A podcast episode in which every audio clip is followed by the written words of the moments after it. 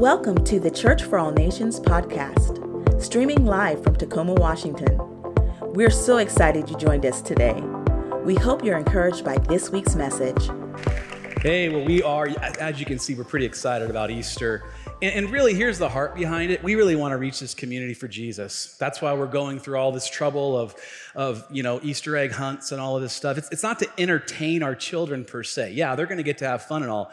But we want to reach this neighborhood. There, there's, there's literally thousands of apartments all around this area here, and we're going to just love on our community and, and, uh, and, and, do what we're called to do as a church. Does that sound good?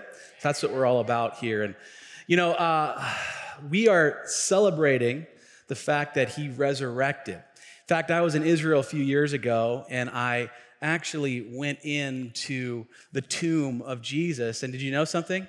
He wasn't there. He wasn't there. In fact, on the, on the wall, it says, He is not here, for He has risen, in the words of the angel. And so, so uh, you know, the debate isn't whether or not Jesus came. The question that we really want to answer is why did He come? And as we're, as we're just a few weeks away, I, I really want to meditate on that question for a while. Those of you that are followers of Jesus, this will be a good reminder. For those of you in this room that aren't, I, want to I wanna answer that question today. Why did Jesus come for us? And in fact, Jesus himself answers this question. If you have your Bibles today, turn to Luke chapter 19. Luke chapter 19 is where I'm going to spend pretty much the entire time. Luke chapter 19. Why did he come? Jesus answers this in verse 10. It says, For the Son of Man, he's speaking in the third person here, he's referring to himself. For the Son of Man has come to seek and to save that which was lost. Someone say lost. So Jesus came to save with that which was lost. That was me, that was you. He came for the lost. And I think that his death and resurrection are best celebrated when we do it with the full understanding of why Jesus came.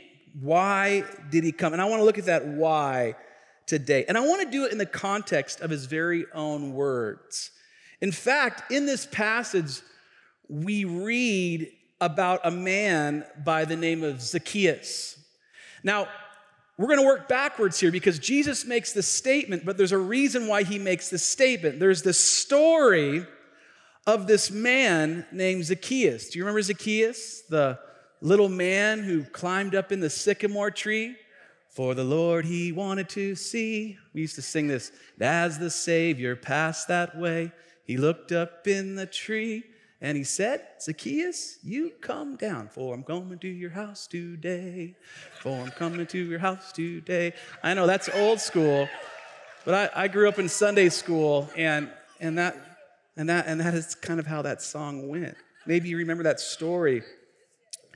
The overall picture here is, you know, this dude named Zacchaeus often gets kind of a bad rap. And honestly, for stuff that he may not have even known he was getting himself into. Have you ever been labeled something that you didn't even realize you were being labeled because you didn't realize you were doing something to get that label? And you're like, wait a second, that was not my intentions. I grew up in a neighborhood here in Tacoma where there was a lot of neighborhood kids. And uh, everyone kind of knew each other, and this is back in the day when you could just kind of, you know, run the streets. I mean, I, the, the stuff that my mom let me do on our bicycles. I mean, we, I lived on the west side of Tacoma and like, I mean, we'd end up in like Gig Harbor at times. Like, you know, I'm like a kid. You know what I mean? So it was like, so was just a different day, but we used to run the neighborhood and, and there was one family and they were called the Robertsons. The Robertsons were a good uh, Christian family and I used to play with their boys. One of their boys' name was Brandon. Brandon was just a few years younger than me, and I probably at the time was probably nine. He would have been seven. And I'll never forget the day he and the whole neighborhood gang came running over to my house and they said, Hey, JF, my dad needs some help. And I said, Well, what does he need? He said, Well, he needs us to cut down one of his trees. And I said, Okay. And I'm kind of laughing because my friend Blue's here, and that was like our favorite thing to do way out in the woods in Gig Harbor was chop down little, you know, with, with a little hat, hat, hat. It was a hatchet, hatchet. That's the word, hatchet. We could never really do it though. We'd hack away, but we couldn't really do it. But, anyways, he said, he said, my dad's got a tree. It's got to come down. And I said, really? I think I can help with that. You know. so, I went down to the street and I said, well, where's where's Mr. Robertson at? Where, where's he at? And he's like, oh, well, he's not here right now. So where's he at? Well, he's, he's not, he's not going to be back till later on. And he just told us to go ahead and chop it down. And it was this beautiful tree, like right in the front of their yard. I'm talking like, I mean, it was like, you know where I'm going with this. And it was just, I mean, it was beautiful, you know? And I said, well, who's got the axe? And he said, well, here it is, hatchet, you know? And I said, well, why don't you go first? He's like, no, no, no, you, you do it, you know? I'm like, well, you get it started and then we'll see how it goes. A whole, I mean, there's like 15 kids standing around, you know? I'm like, give me that thing. And I, I got to tell you, I went to town on this tree and it was like something out of timber. The thing felt right, this beautiful yard, you know? I mean, just beautiful tree, just laying on its side. I was like, all right, well, the work here is done. And I just took back to my house. About three hours later, Mr. Robertson Boom, boom, boom, boom, boom, boom. I opened the door and I said, Did you like what we did with the tree? And he was like, How could you do that? I said, Well, and Brandon standing behind Mr. Robertson. I said, Come on, man, Brandon. He told me to do it. And he looked, Did you tell? I didn't tell him to do that, Dad, you know? And I was like, What are you talking about? And, and I was like, Well, I'm so sorry. I thought I was doing what you wanted me to do. And he's like, I can't believe you did that. And kind of got back and forth at me and stuff and kind of went through the neighborhood. And for about the next four or five years, I was labeled as the tree killer. And I was like, Are you kidding me? Tree killer? I thought I was just doing what you asked me to do. I didn't really sign up for this whatsoever. And, you know, just like me, Zacchaeus was labeled something that, in fact, he probably didn't even realize he was doing anything wrong. And so I, I wanna, I wanna highlight three areas of his life that point us back to why Jesus came. Because the verse I just read at the beginning of this sermon is really the the end of this story. And you'll see how this all flows together. But if you're taking notes, three areas of this story of Zacchaeus that point back to why Jesus came. Here's the first area of Zacchaeus' story I want to look at today. And write this down. Number one, Jesus' narration. Yeah, it's on the screen right there. Write that down. Jesus' narration. Let's go to the text. 19th chapter of the book of Luke, verses 1 and 2. He, being Jesus, entered Jericho and was passing through. And there was a man called by the name of Zacchaeus. He was a chief tax collector and he was rich. Let's stop right there. Let, let, let me give you a little bit of background about tax collection in Jesus' time. In the Western church, we usually always preach that tax collectors were thieves, they were swindlers, they were robbers, they had a bad reputation of ripping off the local people, they were shunned, and there definitely is some truth to that. But not all of them were actually like this. Let me give you a of context here. Jericho was known as the city of priests. That's where the Sadducees worked from. The Sadducees were a group of religious priests, but they were very connected politically. They were part of the Sanhedrin. So they had political power, but they are they're also kind of like the religious pastors of the town. And, and not like like um, benevolent, graceful ones, like, stop doing that. I saw that kind of kind of that type of ment. This is who kind of the Sadducees were, and they kind of had this reputation. And one thing is, is that they had to remain clean all the time to do their work in and within the temple. You say, what are you talking about? Well, I don't mean like physically clean, like, like a spiritual cleanliness. They had to stay clean at all times. So, for instance, they could never touch a foreigner. Foreigners in that day were considered unclean. Can you imagine that? Like, I'm the pastor, and you know, you're, you're from Texas, and you come say hello to me after. I can't touch you. You're not. You know, I mean, that's essentially what it was like. Okay, so they couldn't touch foreigners. Uh, they could never touch dead bodies. Um, there was there's all of these layers of of staying clean as a priest. One thing to add to that that they couldn't do they could they could never physically touch the money. You say what are you talking about jf that sounds like a really noble thing to do. Pastors shouldn't be touching the money. I'm not talking about that okay? I mean they physically couldn't touch the money because the money was greek and roman and had pagan uh, gods on the actual money and, and rulers of that day. And if they touched that money they would become what they would become unclean. This is a conundrum. This is a problem.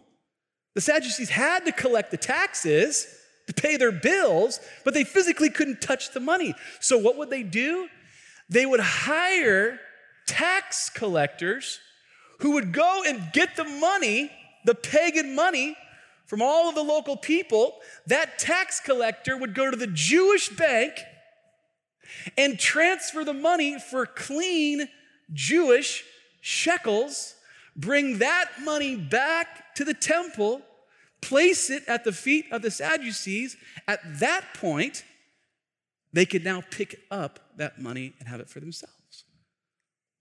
The problem with the tax collectors where they were hired by the Sadducees and the religious people. They were hired by the religious people of that day but because they have touched this money, they were deemed unclean permanently. So for the rest of their life, they were known as unclean. They didn't just stop right there. If they were ever physically touched by somebody else, there, whether it was their friend or their family, that person was deemed unclean permanently as well. In fact, when these tax collectors who were doing the church's work would go about the public, they would walk through the marketplace, they would say, There he comes. He's unclean. Stay away from him. He's dirty. And so these tax collectors were labeled as sinners and working with pagans and all of these types of things. And so these were the sinners. These were the ones who were looked down on. And so, with that context here, let's go back to the text. It says Zacchaeus was trying to see who Jesus was and was unable because of the crowd, for he was small in stature. So he ran on ahead and climbed up into a sycamore tree in order to see him, for he was about to pass through that way. The question is why didn't Zacchaeus just stand in front of the crowd because he was considered unclean. He had to always be conscious about staying away for, from people so that he wouldn't get them unclean. He was shunned, he was looked down on, and not even really by his own doing. This point is called narration because Zacchaeus is a lot like some of us in this room this morning. Maybe you've been labeled improperly. Maybe you grew up in the church, something happened there, something that you didn't sign up for, and because of that, you were labeled improperly by religious people or by somebody else, and you've carried that your whole life. And the very fact that you're even sitting in here today, you, you can't even wrap your head around it. Because the people you grew up with knew you as something that you never intended to be, that you, that, that you never set out to be. No fault of your own. And this is the conundrum. This is the thing that Zacchaeus finds himself in here. Maybe they've, they, they, they've shamed you, they've spoken words over you. And the message of Jesus in his interaction with Zacchaeus here is so many things. But one of those is never to let anyone else tell your story. Don't let anybody else narrate your story today. Jesus wants to tell you the grand story, the plan that He has for you. He, in conjunction with you, is writing your story. And don't let somebody else do that for you. When He calls you, what He says about you, His narration. Why did He come? To be a part of your story, your story today. Here's the second area of Zacchaeus' story that I want us to look at. Write this down. That is Jesus' invitation. So, part of that why is the narration, but here's the second part, and that is the invitation. How many of you know that an invitation is really important to understand? Because if you get the invitation wrong or you interpret it wrong, it can be a whole mess for you. I uh, mentioned I, I, grew up here in Tacoma. When I was 17 years old, my, uh, my parents took over a church in Miami, Florida, all the way from Tacoma, all the way to Miami. I'm 17, going into my senior year of high school, and my dad uproots our family from here, takes us to Miami, and we know nothing about that city, that culture. We didn't realize that it was one of the most diverse cities in all of the world. Um, and uh, one, one group of folks that live in, this, in South Florida, in the Miami area, are Hispanic people. And I love Hispanic people. Got any Hispanic people in the room today? Let's go.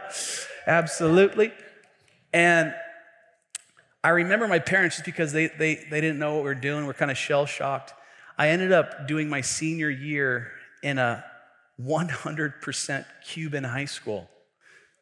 So here's JF, grew up right off of Jackson Avenue, you know, ran the streets of University Place. and now I'm in this all Cuban high school in the city of Miami, and I'm just like shell shocked. In fact, the students actually called me gringo. They're like, hey, hey, gringo. You know, I'm like, is this a movie or something? I mean, it was, it was the crazy. So, so not only am I the new kid in school, I'm a senior in high school, and I'm, I'm known as Gringo, right? So, so it was, it was pretty well. But they were all really friendly. They were trying to include me, and they had kind of their own culture and their own vibe. And I loved it. I loved the food. I love everything about the Cubanos. I love it. And, um, and I can remember uh, they were trying to you know, make me feel a part of them. Super nice. I'll never forget.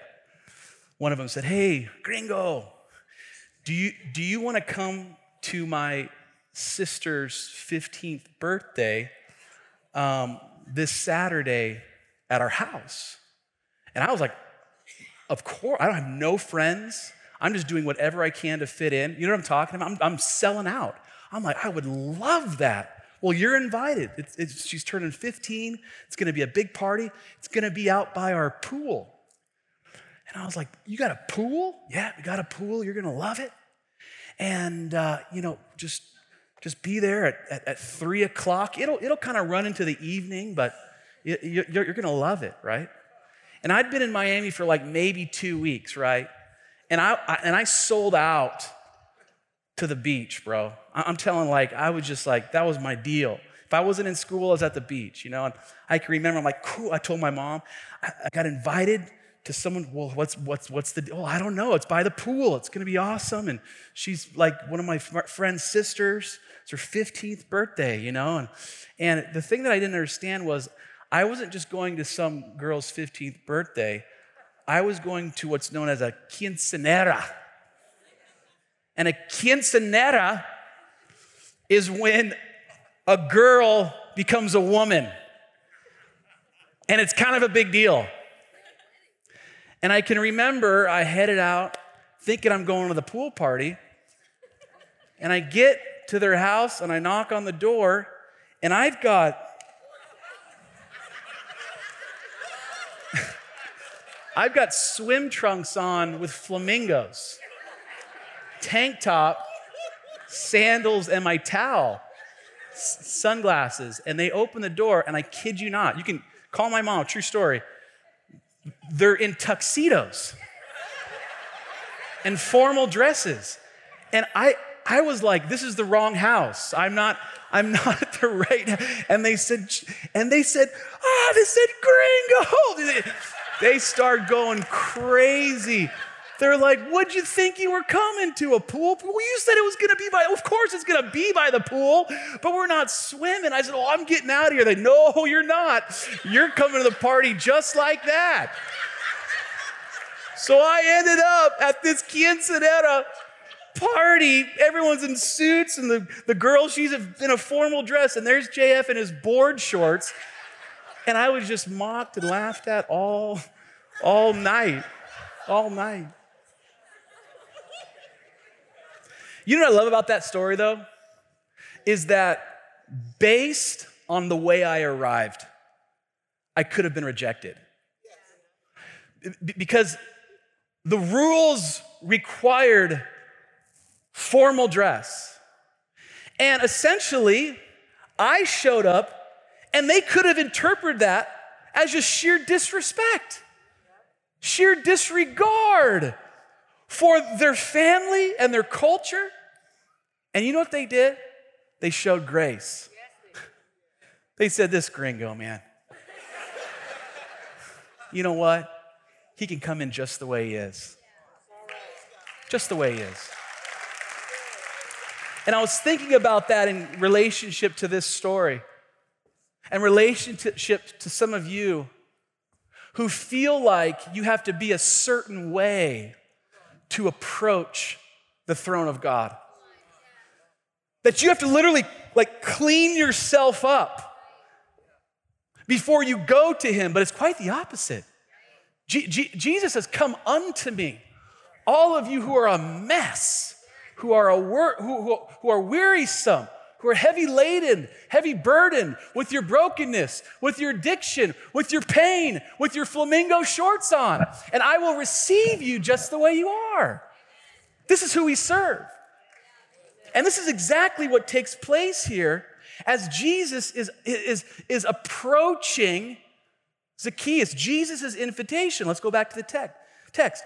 It says, When Jesus came to the place, he looked up and he said to him, Zacchaeus, hurry and come down, for today I must stay at your house.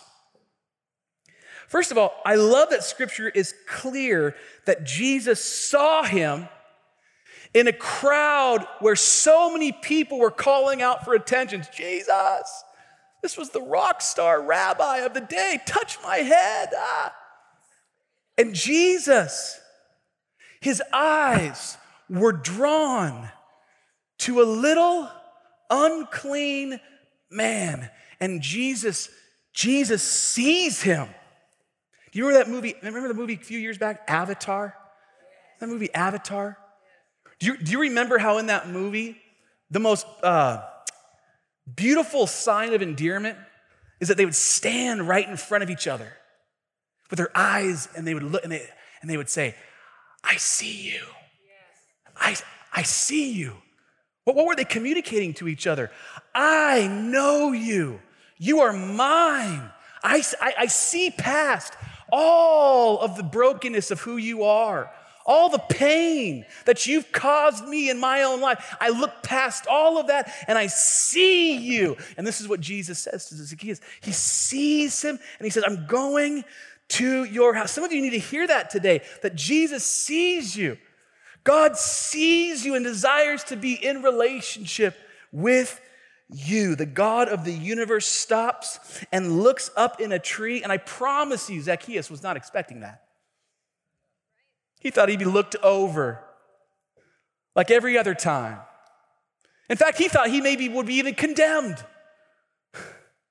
by another religious person. And Jesus says, No, no, I see you, I'm coming. Then what Jesus says to, to Zacchaeus is beyond scandalous. Here's this rabbi, and he's inviting himself to an unclean man's home. This is crazy.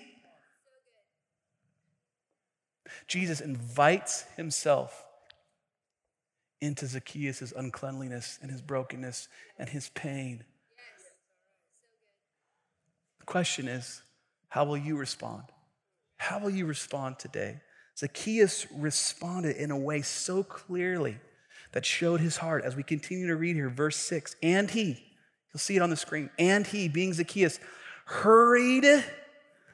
How, how many of you know when you, when you get acceptance from Jesus, you, you, you, don't, you don't just call, oh, let me, I'll get, oh, give me a second. No, no, no. When you, when you experience the love of Jesus, his accepting love, all you want to do is run to him. You want to jump into his arms like my four year old does to me every time I walk through the door. It says Zacchaeus, he hurried and came down and he received him, being Jesus. He received Jesus gladly. When they, Who's they? The Sadducees, that crowd. When they saw it, they all began to grumble, saying, He's gone. He has gone to be the guest of a man who is a sinner. How many of you are thankful? How many of you are thankful that Jesus met you in the middle of your sin, invited himself into your mess? If you receive Jesus and his love and his plans, the life that he has for you, the grace that he has for you, for if you receive his forgiveness just like Zacchaeus, there will be some people in your life who are royally ticked off. There are going to be some people that you thought were your homies, your friends, that because of this new life that you've accepted, it will make them mad. The question is, what will you do with his invitation? Here's the third area as the band comes back, and that is Jesus' salvation. Why did he come ultimately? He came to bring salvation to a broken, dying, hurting world. Verse 8, chapter 19 Zacchaeus stopped and said to the Lord, Behold, Lord, Half of my possessions I will give to the poor. And if I have defrauded anyone of anything, I will give back four times as much. I love how immediately we see Zacchaeus' heart here. Then Jesus says something pretty unexpected. He, he says something that Zacchaeus probably blew his mind. Look what he says here. And Jesus said to him, Today, salvation has come to this house because he too is a son of Abraham. You see, in this statement, Jesus says two things here to Zacchaeus. Number one, he calls him a son of Abraham. And I guarantee you, Zacchaeus probably had never heard that term of dignity, of honor, to be called out as a son of Abraham. Whew. Wow, that's who you call me? So he gives him dignity, gives him honor. He says, You are Zacchaeus, you are a son of Abraham. Especially since even a tax collector. And then Jesus does a play on words here. Let's look at the verse again. It says, And Jesus said to him, Today salvation, underline that, has come to this house because he too is a son of Abraham. In the original language, that word salvation is actually salvation of God. What is, what is salvation of God in Hebrew? It's Yahshua. Yeshua. It's Jesus. Jesus is your salvation. He's, he's the only way. And just like Zacchaeus, he has called you, he's called you out. He, he's, he's inviting himself and saying, if you just open the door, I'm, I'm ready to come in. Receive my salvation today. And then we end with the verse. Now, knowing that whole story,